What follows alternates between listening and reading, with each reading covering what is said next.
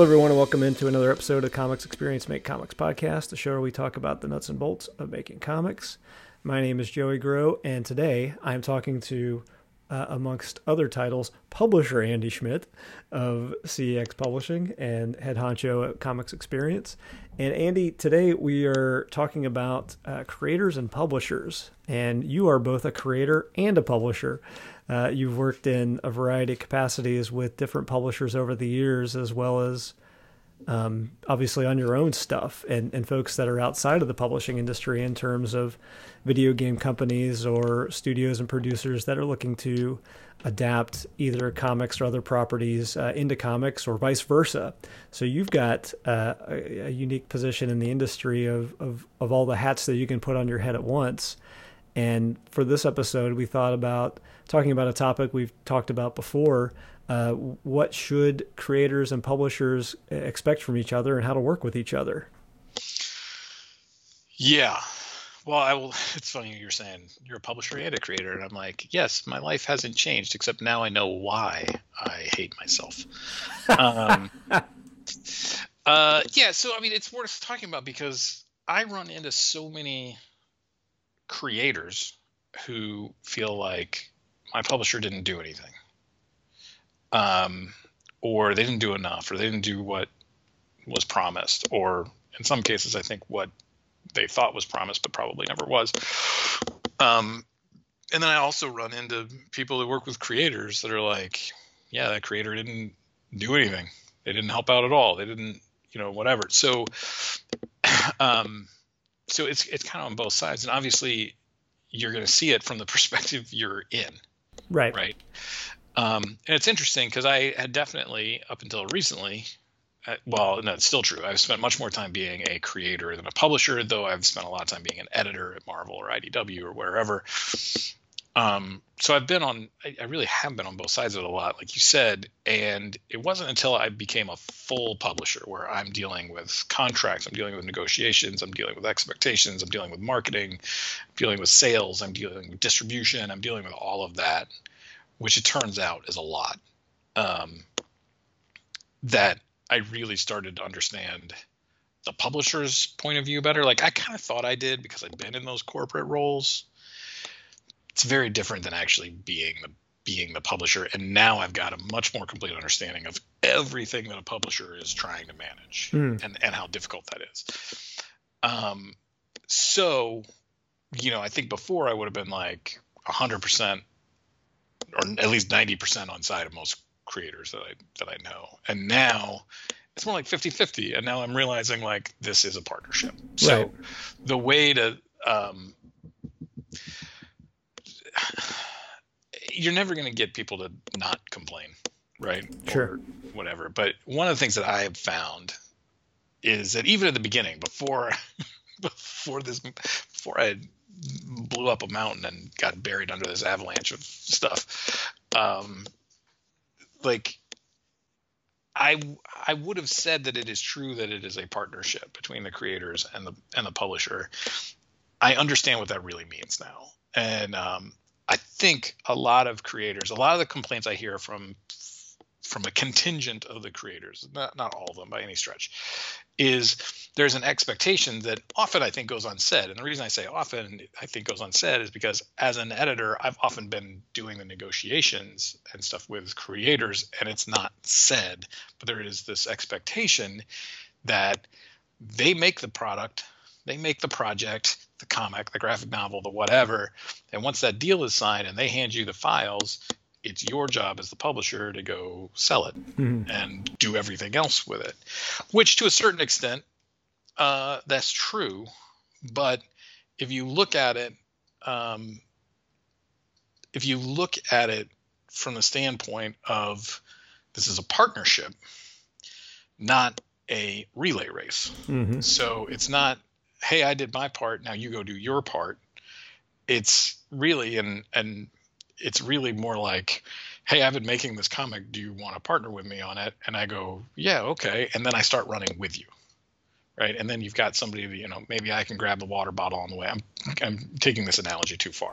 Right. But, but you get the idea. It is not a pass the baton. And now it's like, hey, now it's your problem. It's, it's, the uh, it's you know the negotiations and that sort of stuff. That's the dating, the signing of the contract is the actual wedding, and then from there on, it's a partnership. And yes, the publisher comes to the partnership usually. Uh, you know, if we're talking about a creator-owned series that the creator came up with, that publisher's coming in later, but they are bringing a lot to the table in most cases. Every publishing deal, I guess, is different, but you know, in our case, like we are, we're gonna, we've got the relationships with multiple distributors um, that we can sell wholesale. We've got relationships with retailers. We've got relationships with, um, you know, with uh, all kind of, with the printers. Like we, we're gonna set a print run, and there's an expertise and there's a science to setting print runs correctly and negotiating prices on those and all that kind of stuff um, and then the logistics of getting everything shipped to the right place and mm. all that stuff. So, I mean, just the whole thing is uh, everything that I thought I didn't want to do. Um,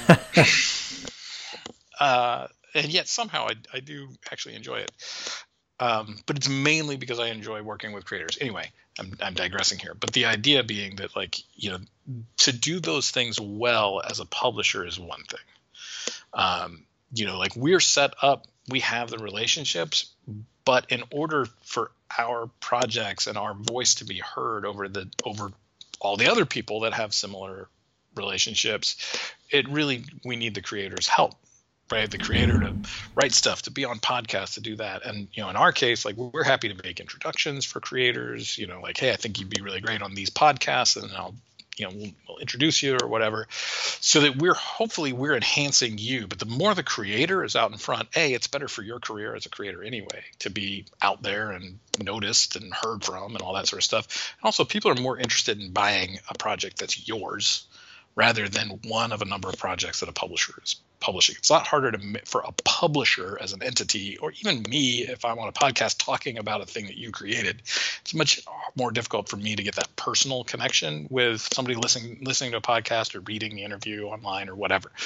So, you know, I can talk about why the project means something to me, and that that helps, but it's not as it's not going to create as much of a connection and as much motivation to buy the project as you know the creator saying this is why i drew it. This is why i this was a story that i had to illustrate or this is a story i had to write or whatever.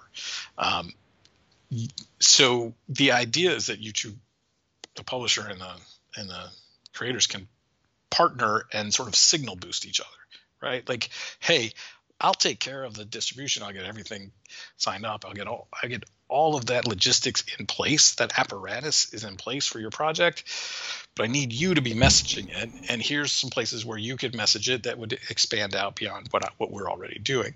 One of the mistakes I see publishers make is that they assume that the creator knows how difficult all that stuff is. and so they're like, thanks. And then they do all that work, which is a lot, and they sell the book, but they're not talking with the with the creator and saying, okay, we're up to date now. We've got this listed for Diamond. It's in Lunar. It's it's going out to the bookstores, you know, through IPG or wherever. Uh, and you know, we're contacting retailers. We're sending out this newsletter. We're sending like most publishers don't do that. They just do it because it also would take a lot of time to constantly be going back to creators and saying, "Hey, this just happened, and this just happened, and this just happened." I was just on this podcast and I mentioned your book. Like, you know, part of it is that publishers should do a better job marketing themselves to creators after the deal is signed.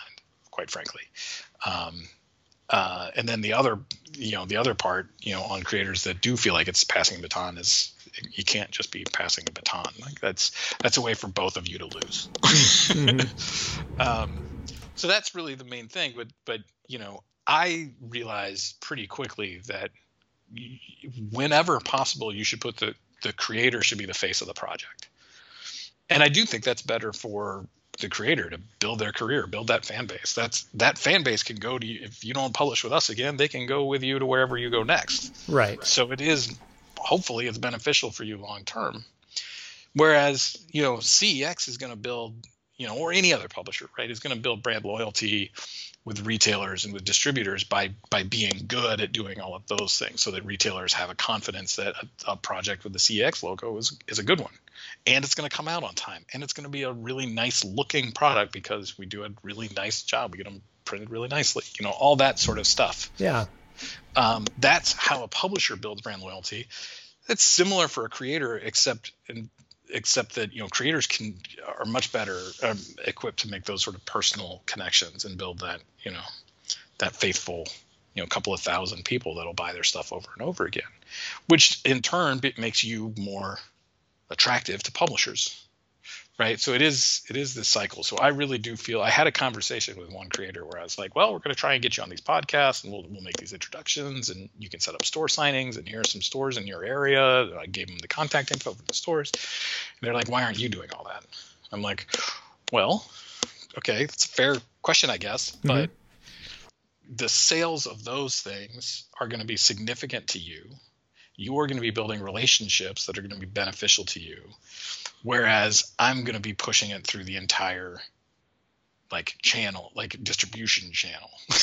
Right. So if i'm going to spend my time and it doesn't mean it's always a binary choice right? But it, but you want me spending my time getting everything listed and properly done and then listed through diamond and lunar and wherever else that's going to be the bulk of our sales right but you going out to those stores, making those personal connections, yes, they boost sales, which is great for both of us. But more importantly, that's more valuable to you, generally speaking, as a creator, because that's a relationship you're now going to carry forward for all of your new projects. And that's not to say like I don't want to call a store or whatever. Like we we do certainly do that. We talk to retailers all the time, but you know, but I'm not I'm not for every project going, oh, this person lives near Philadelphia.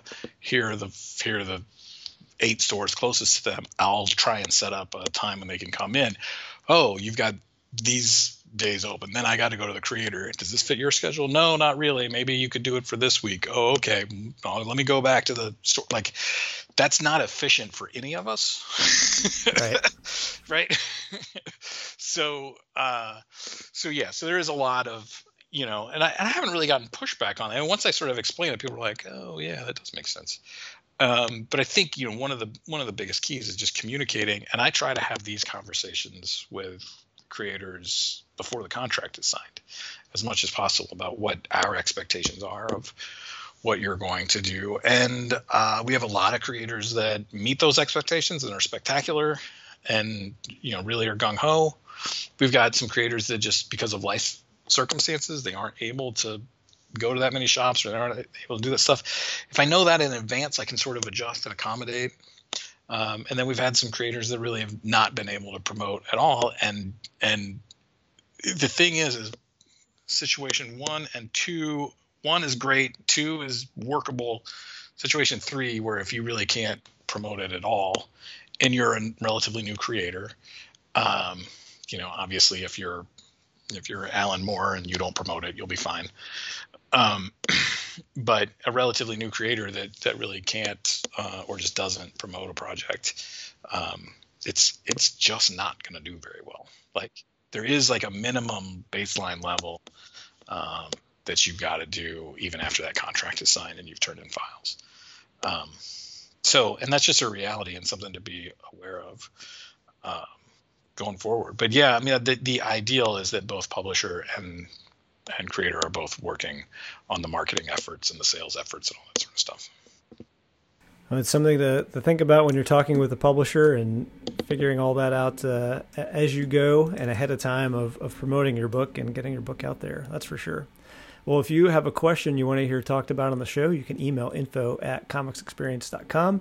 Uh, we'll be happy to chat about it here on the show. You can also always go to comicsexperience.com where they are open 24 7. There's always something going on in the forums, as well as get a look at upcoming classes and see when CEX Publishing is accepting uh, upcoming submissions. So that's that's always something you can check out too. And you can ask in the forums all the things that we've talked about today. how do how do we promote? How should I promote? What's the what are my responsibilities? And and have those conversations with Andy, the rest of his team, and uh, people that have published, however, either self or, or through other companies. People are generally more than too happy to answer general questions and specific questions. Until next time, keep making comics.